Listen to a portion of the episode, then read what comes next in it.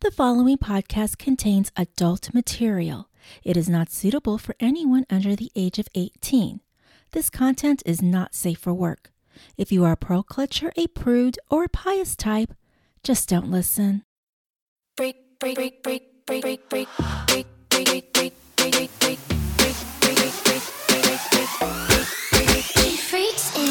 You're listening to There Are No Nice Guys, a podcast about divorce, dating, sex, and what happens when single women realize there are no nice guys. I am your host, Laura Coronado. Thank you for joining me.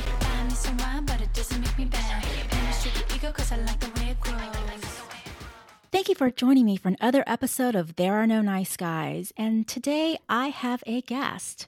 Her name is Aimée Lutkin, and she is a writer, director, and performer from New York City, where she was born and raised. She is the author of the book The Lonely Hunter How Our Search for Love is Broken. This is her first book. Aimée is also the weekend editor at Elle.com, and her writing has appeared in Jezebel, Glamour, Marie Claire, and more. Welcome to There Are No Nice Guys, Aimée. Thank you so much for having me. I feel like this is a great topic to be talking about with you, of all people. I think so too. I think it's like a perfect fit for this. Oh, I'm going to stop for just a moment, audience. Just so you know, I have planes flying overhead. So if you hear that, I apologize in advance, but flight path is right over us. But I think we'd still have a great conversation about being single and the stigmas attached to it. Can you tell us a little bit about the summary of your book?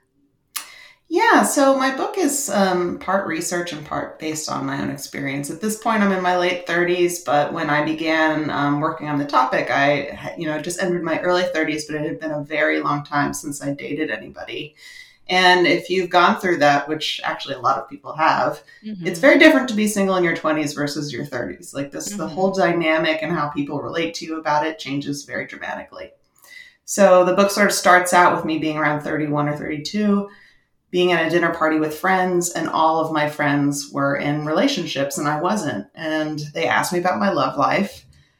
And I just tried to be honest with them for the first time in a long time. And I said, you know, I'm not sure that I'll ever meet anybody again or I'll ever date anybody again. Mhm. And there was just a lot of pushback on this from them to the point where I began to feel really uncomfortable, not so much because I was single, but because I couldn't talk about it honestly.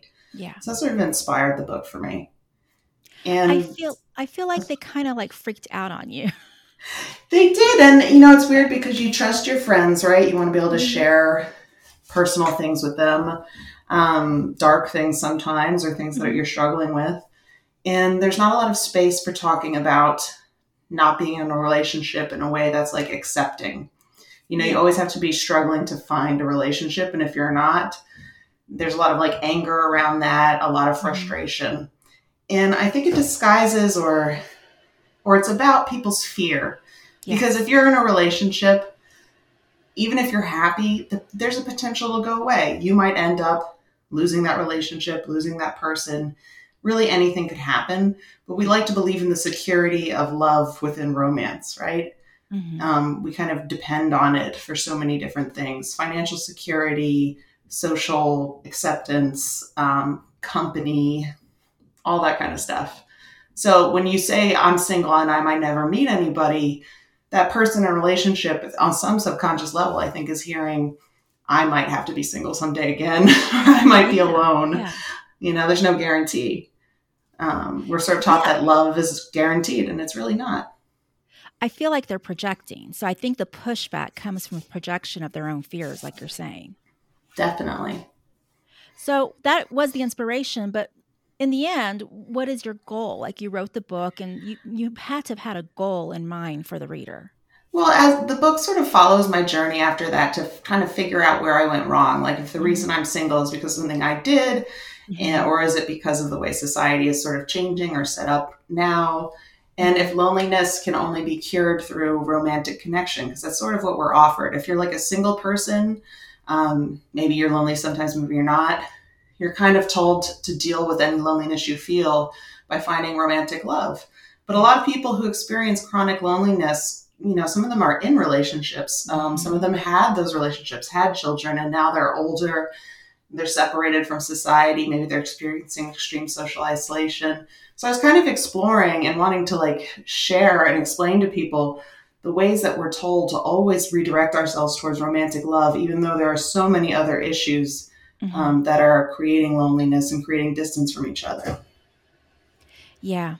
And I think also in the end, what you accomplish is there's a lot of women who relate to you, and that's and that's what you're getting out of this. You're seeing that a lot of women relate to this, to your story, and I think now you've sort of solidified that we're not alone in this. Like absolutely not. Yeah. yeah. I mean, I think in a way, like I got so many messages. So when the book was sort of inspired by an essay on Jezebel, and it went viral, and I got so many messages from people, and not just women, um, all sorts of people just saying, "Hey, I've also gone through long periods of my life not dating anybody. Um, mm-hmm. I'm alone now. I'm not sure what I'm going to do.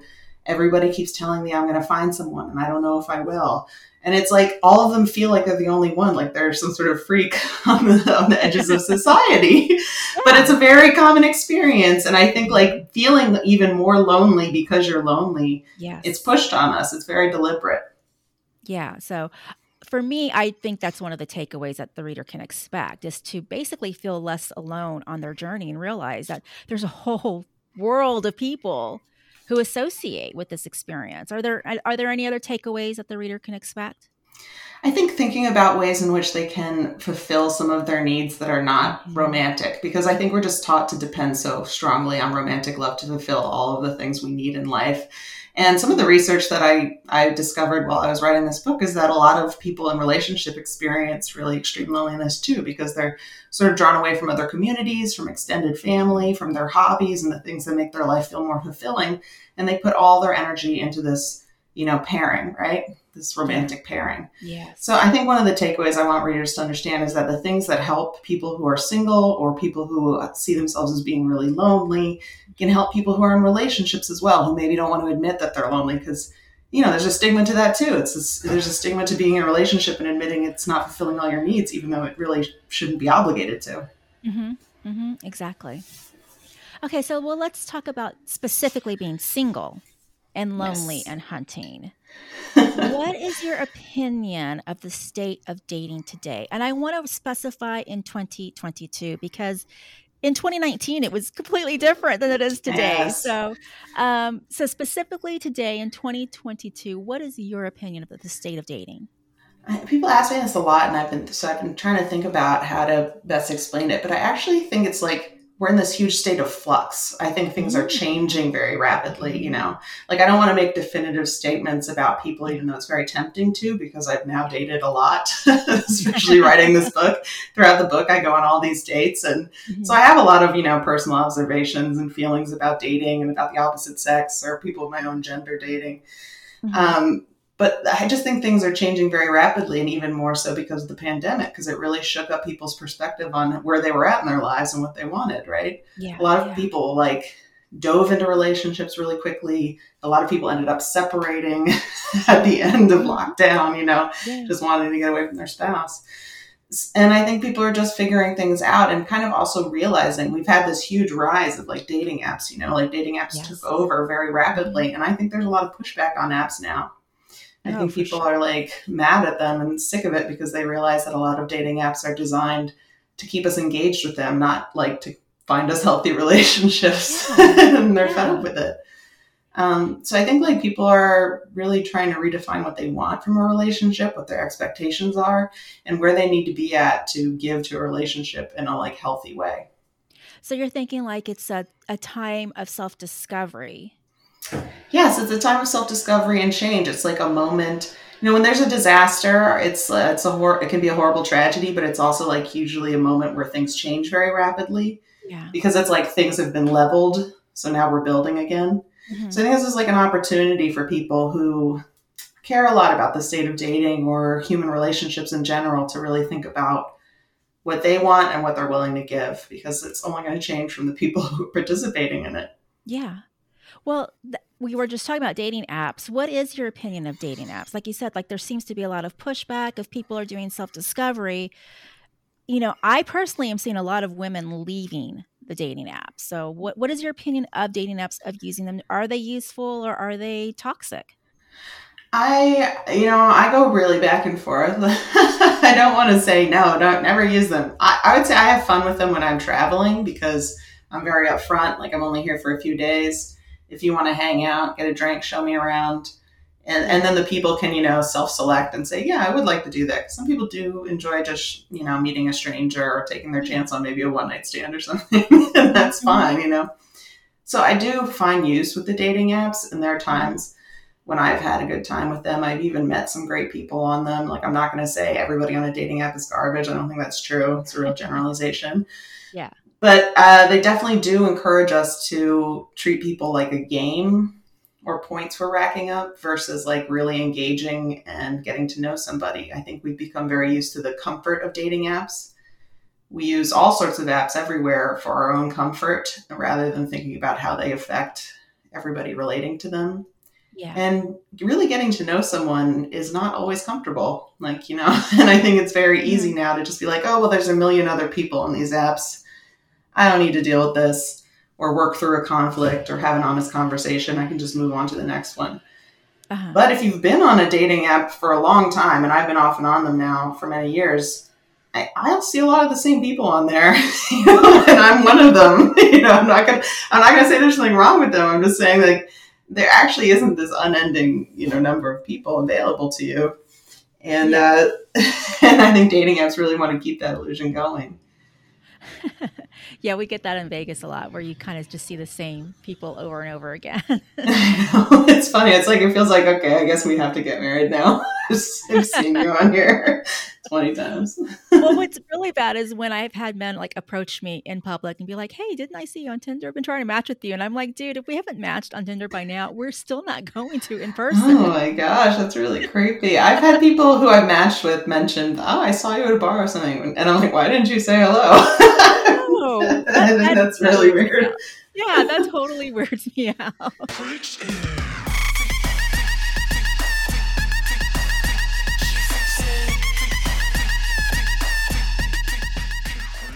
Okay, so overall, dating today with dating apps post pandemic, I mean, compared to 10 years ago, is dating better or worse? Well, I mean, in my book, 10 years ago, I hadn't been dating anybody for a while. Um, And right before I was like 28, I guess, 10 years ago, and I hadn't Mhm. probably dated anyone in two or three years. Um, in my mid 20s, I lived in a housing cooperative with lots of people, and we always had parties. So I was constantly meeting new people my own age in great environments for that kind of social um, connection. Mm-hmm, mm-hmm. Better for me personally, but also really taken over yet. So it was more normal to like go to those sorts of social situations. I would say things are worse now just because the circumstances of the world are extremely stressful in a way that's evident to more people. So Mhm. having energy to go out and like meet a new human and spend your limited amount of time and energy on that is is harder. Whatever it is, I think it's harder. Uh, Yeah. I guess it's it's worse, but I, I think that like it's a pendulum always. Like things go up and down. And as I said, this is a moment of transformation and we can make it better. Yeah, yeah. I, I I think also it depends on whether or not you're casually dating. Yeah. Um, because you know, like you said, the city of the world, there's a lot of, you know, toxic toxicity out there. Um, you know, we've got people who are um, you know, are very spec- specific in terms of political points of view, who they want to date and so forth. And um and it, it can get pretty toxic and hard and when it's casual, I think. I th- I kind of think that, you know, when things are difficult and you are doing all the self-discovery and there are challenges and and things are changing and if you're looking for something serious those things become filters so that you are finding it, it becomes easier for you to find other people who are also seriously looking for relationships too um, Oh. they're few and far between but at least you don't have to go through a lot of douchebags to get there I really like that perspective. I never, I haven't heard anyone say that recently. So, in your opinion, it's harder with casual dating because you're kind of just like putting up with meeting a bunch of people you maybe aren't that compatible with because you're casual. Versus Exactly. like, but if you're looking for someone serious, you're kind of like Mhm. putting those dudes or gals to the side because you already Mhm. know they don't have what you want, and so it's better. Yeah. I like that. That's an interesting idea. I have a friend who's very, very harsh on all of her potential dating app matches. and she was like swiping in front of me and explaining all her reasons why she would never date somebody. and she she found some guy who was like um mentioned something about having to like constantly pay parking tickets and she was just like i would never date anybody who's getting parking tickets because it means he doesn't have his own garage just like really and she's like i don't even want to deal with it they should have their own parking spot See, for me, it'd um, be like it's c- complaining about parking tickets on your dating app. That's toxic. I wouldn't date that guy. So for me, it'd be a different thing. It'd be for me. he's not the guy for either of you Well, I was going to ask you about the pandemic because you were talking about, you know, the transformation, and you yourself had the pandemic interrupt your dating life because you'd met a great guy. I did. I met a guy who I really liked, and at the time, you know, he lived in New York and I lived in Los Angeles, and our our relationship was just starting. We'd probably been seeing each other for just a couple months, and we lived on opposite Mhm. coasts. But I visit New York a lot, and he visits LA a lot. And then, of course, that wasn't possible anymore because of the pandemic. Mm-hmm. And over the next, you know, eight months, he met somebody else. He started dating, and we remained friends. Like we still sometimes hang out as friends. Mm-hmm. Um, but it just it was a very hard thing, even though I wasn't deeply invested in this person, just because Yeah. it's like another reminder of how completely out of control sometimes Yes. love can be. Like it really, you know, if you've met someone you're in love with, you guys might be people who've worked really hard on yourselves and become self actualized, whatever that means. Or like, you know, you might be perfect for each other, but it, it's also a lot of luck and timing, you know? Mhm. You might meet someone who's great for you, but you're they're not ready for a relationship at that moment, or you're not, or you're in different Mhm. places. Like a lot of things are arbitrary when it comes to finding the right person, and I don't think we admit that as much as we should because Yeah. people in relationships tend to see it as like some sort of reward, you know, like for Yeah. being being a good person. But I think we all know like people who are not that functional and are in relationships and Mhm. really wonderful single people who can't seem to find the right person for them. Yeah. And then along comes a pandemic to interrupt everything for everyone. Yeah, it's really like you could be trying, you were putting yourself out there, you're trying to find the right person, you're working on yourself, and then boom, it's like Mother Nature's like, oh, here, hold my beer. I'm going to interrupt all this work you're doing and make it even harder for you. exactly. But I think that the pandemic did wake a lot of people up to how badly they need certain types of community that they didn't really acknowledge in their daily life before. Like even the casual people you know from your block and your building, Mhm. people you see every day at the yoga studio or coffee shop or whatever, or your work friends.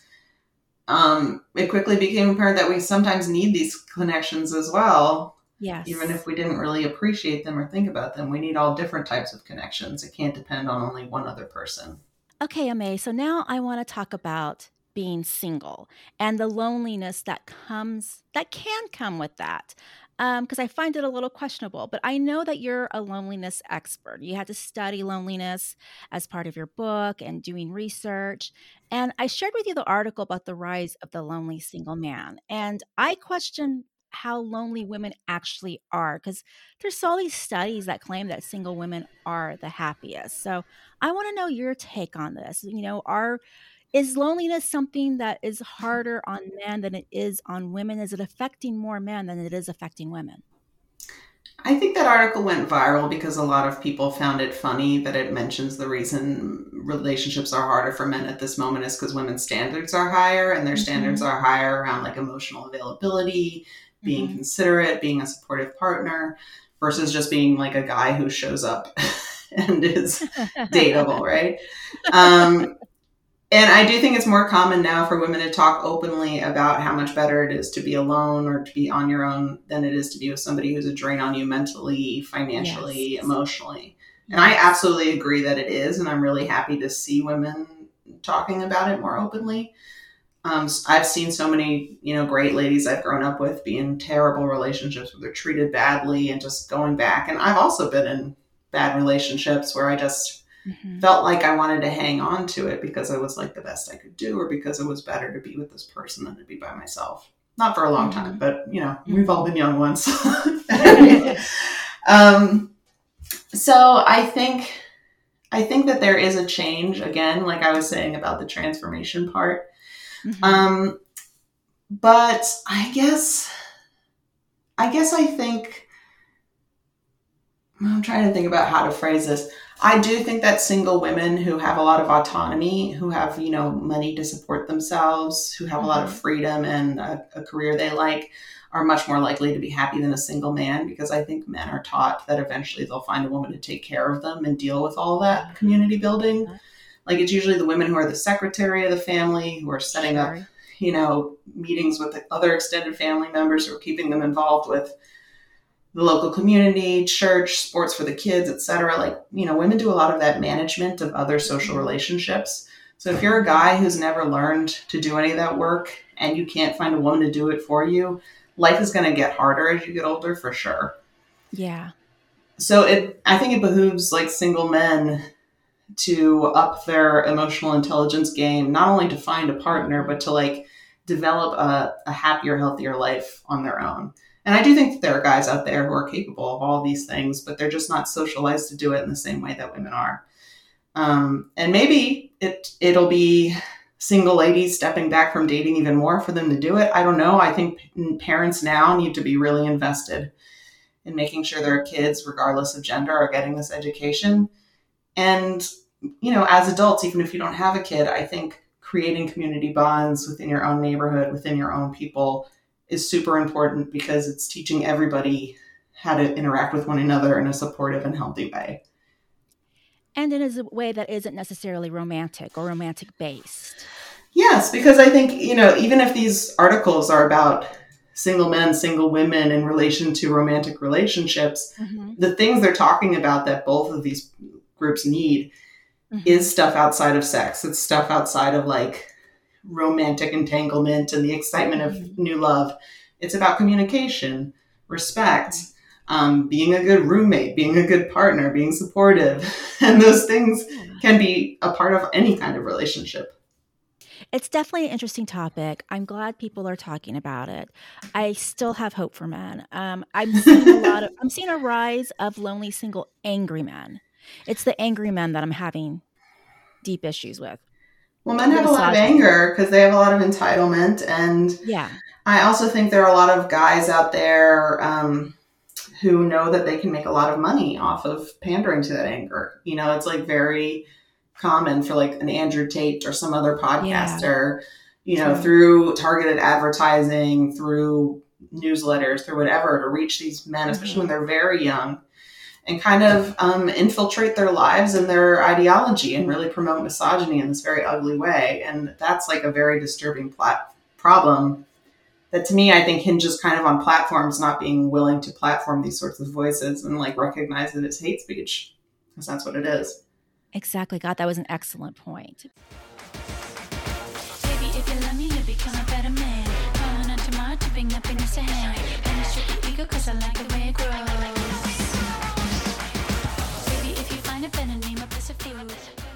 And I really do think that there are lonely men out there who aren't necessarily misogynistic or angry.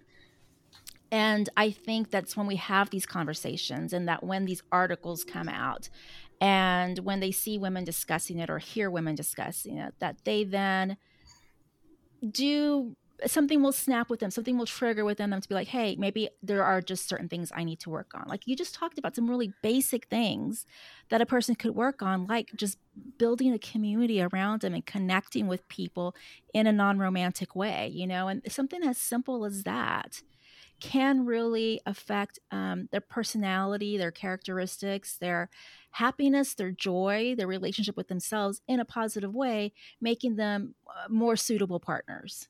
Absolutely. I think, you know, we do work on ourselves and we shouldn't do it in the hopes that one day it'll be validated by somebody else, you know, mm-hmm. like like oh if I work on myself and I become a better person, I'll Yeah. get to, you know, be in a relationship. That might never happen, but Yeah. you know, the project of being alive, one would hope is mm-hmm. to invest in yourself in a way that makes your daily life more beautiful, that makes you feel I mean feel more meaningful, more connected. Um, and holding on to anger and resentment for not getting what you want is definitely not the road to take. if Definitely not. if you're looking for growth. And it's hard. I mean, I recognize it's really, it's not an easy thing to grow because it, it, like you said, it requires looking at yourself and saying, maybe there's something I need to work on here. Yeah. Yeah, and transformation is lonely. I mean, you want to talk about loneliness. Yes. You know, yeah, I, to me, because I have gone through a lot of transformation myself, that is actually really lonely. But it's also necessary and it's a part of the process. And, you know, you learn to embrace the loneliness that you find within transformation because honestly, there's some, there can be some romance in loneliness. And that's because, so. yeah, because there's some of your, your transformation and that that loneliness that you feel as you transform and improve as a person is it's yours and yours alone and it only belongs to you and to me that's romantic yeah and i think in a way that you know we have a word for that also it's like solitude like solitude is mm-hmm. loneliness that has you know a, a beautiful quality to it mm-hmm. and because i've spent so much time alone now especially not being in a relationship for so long i've learned to do a lot of things by myself that i know my friends who've been mostly in relationships would not be able to do because they just don't mm-hmm. have that um, practice. Yeah. And I think some of them would like to have it, and I hope they get to experience it too. Yeah. So, okay, so that brings us to removing the stigma of being single or never married. I mean, you and I are talking about how there can be romance in being single and in solitude. You know, how do we get rid of the stigma? I mean, you you even talk about how there's statistics that show that there are more single women in the world than there are married women. So shouldn't the stigma be about being married? um, you know, I, mean, I guess in certain groups there are. I don't. I think I feel more the sensitivity around not being in a relationship versus marriage, just because I grew up in mm-hmm. in New York and it's not as common for people to be married here, mm-hmm. especially young. So it's not so much the marriage thing, but you when you go without a partner for a long time you notice how much of society is just built around partnership as like a yeah. the default setting and i think i think we can't um, get rid of stigma just by being like i'm single and i'm happy because yeah. married people don't have to do that you know i think it's just requiring you know a level of joy and singlehood that maybe isn't always there like sometimes i like it sometimes i don't like it a lot of the time it's not really the main mm-hmm. defining factor of my life yeah um, but I, I think like it's the material aspects of couplehood and how they can be extended towards single people that would reduce the stigma.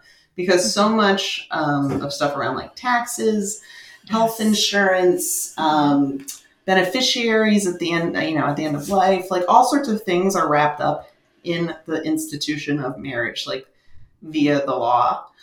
Mm-hmm. And I think if those benefits were extended to single people or to chosen families um, or even like dedicated friendships in certain cases like if those legal protections or benefits were not hinged on marriage i think that would go a long way towards reducing stigma yeah. because the reality is it's like your life can be worse if yeah. you're not married in a lot of circumstances especially in the us where so much is connected to health insurance mm-hmm. and end of life care oh, and marriage yeah yeah, so it's systemic. I mean, we have a system that's based to support and really celebrate um, couples.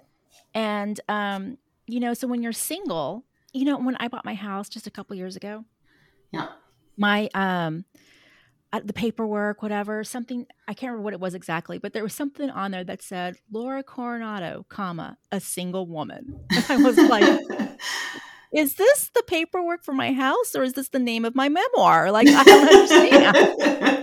well, they gave it to you, so it is now. but, well, actually, you know, I, when I was doing research around, you know, various stigmas that single people experience, it can be harder to rent as a single woman. Like, that's just a, a weird um, lingering discrimination. You know, I mean, like for years we couldn't have a credit card in our name. Mm-hmm. And I think that kind of stuff, like it just builds up over time and it becomes mm-hmm. a suspicious thing of a single woman. Like, can she afford it? I'm not really sure what it mm-hmm. but that's also yeah. a real statistic.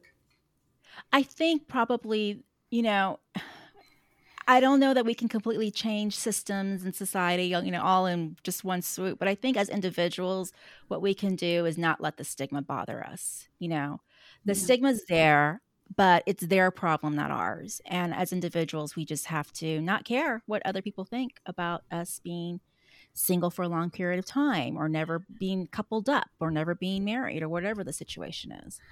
I absolutely support that idea. I think it's harder in practice and also, you know, kind of another burden on single people to ask them to be okay with like actual real ways they're maybe discriminated against or excluded yeah. because of their yeah. status. Like it's hard to maintain um, a feeling of positivity about that.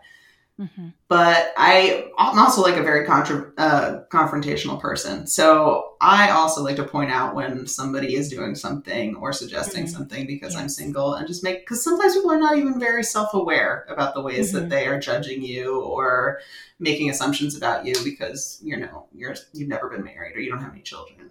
Yeah. Um, so if you are brave enough or comfortable enough, talk about it when it comes up, especially with friends and family.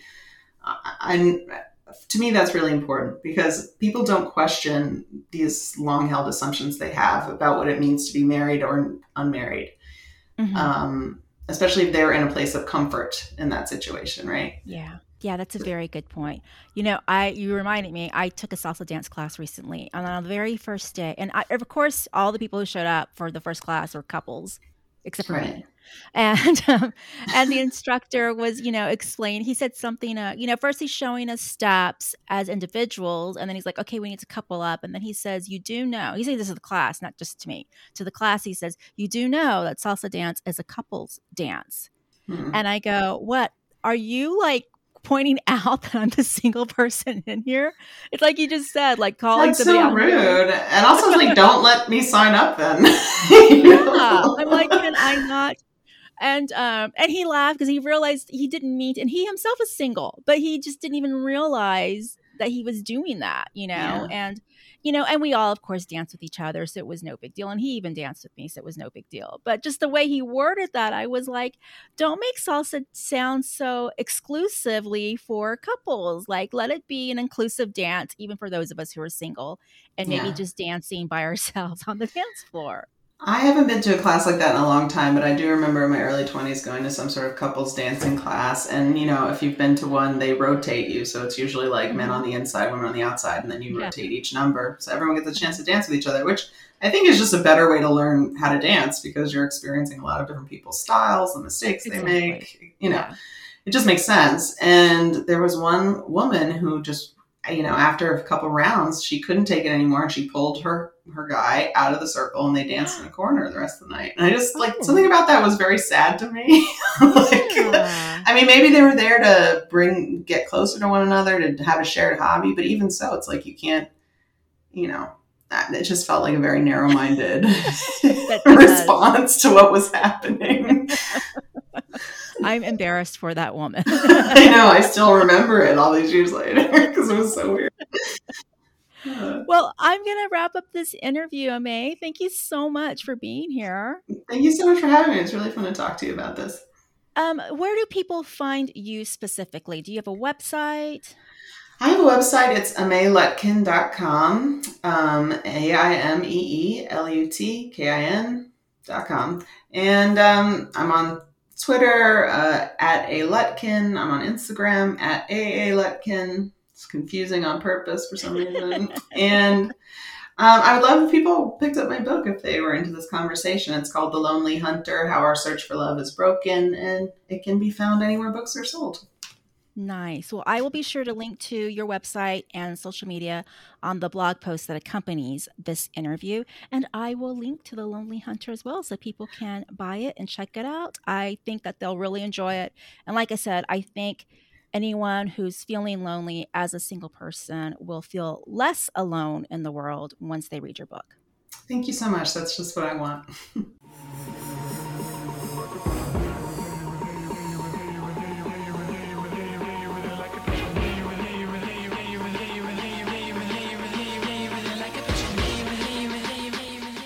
How amazing was that interview? I really like Aimée's perspective on life and being single.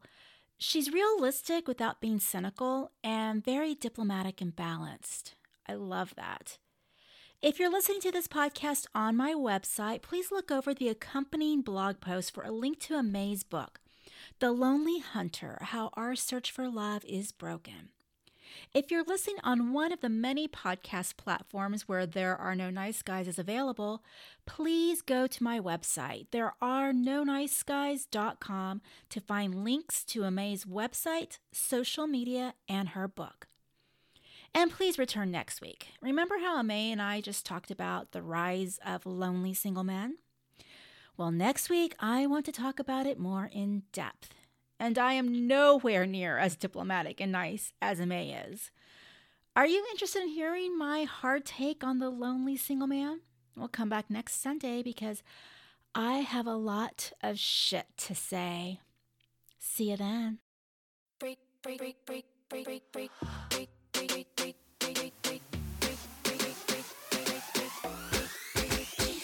in. You really like it, but you never wanna know.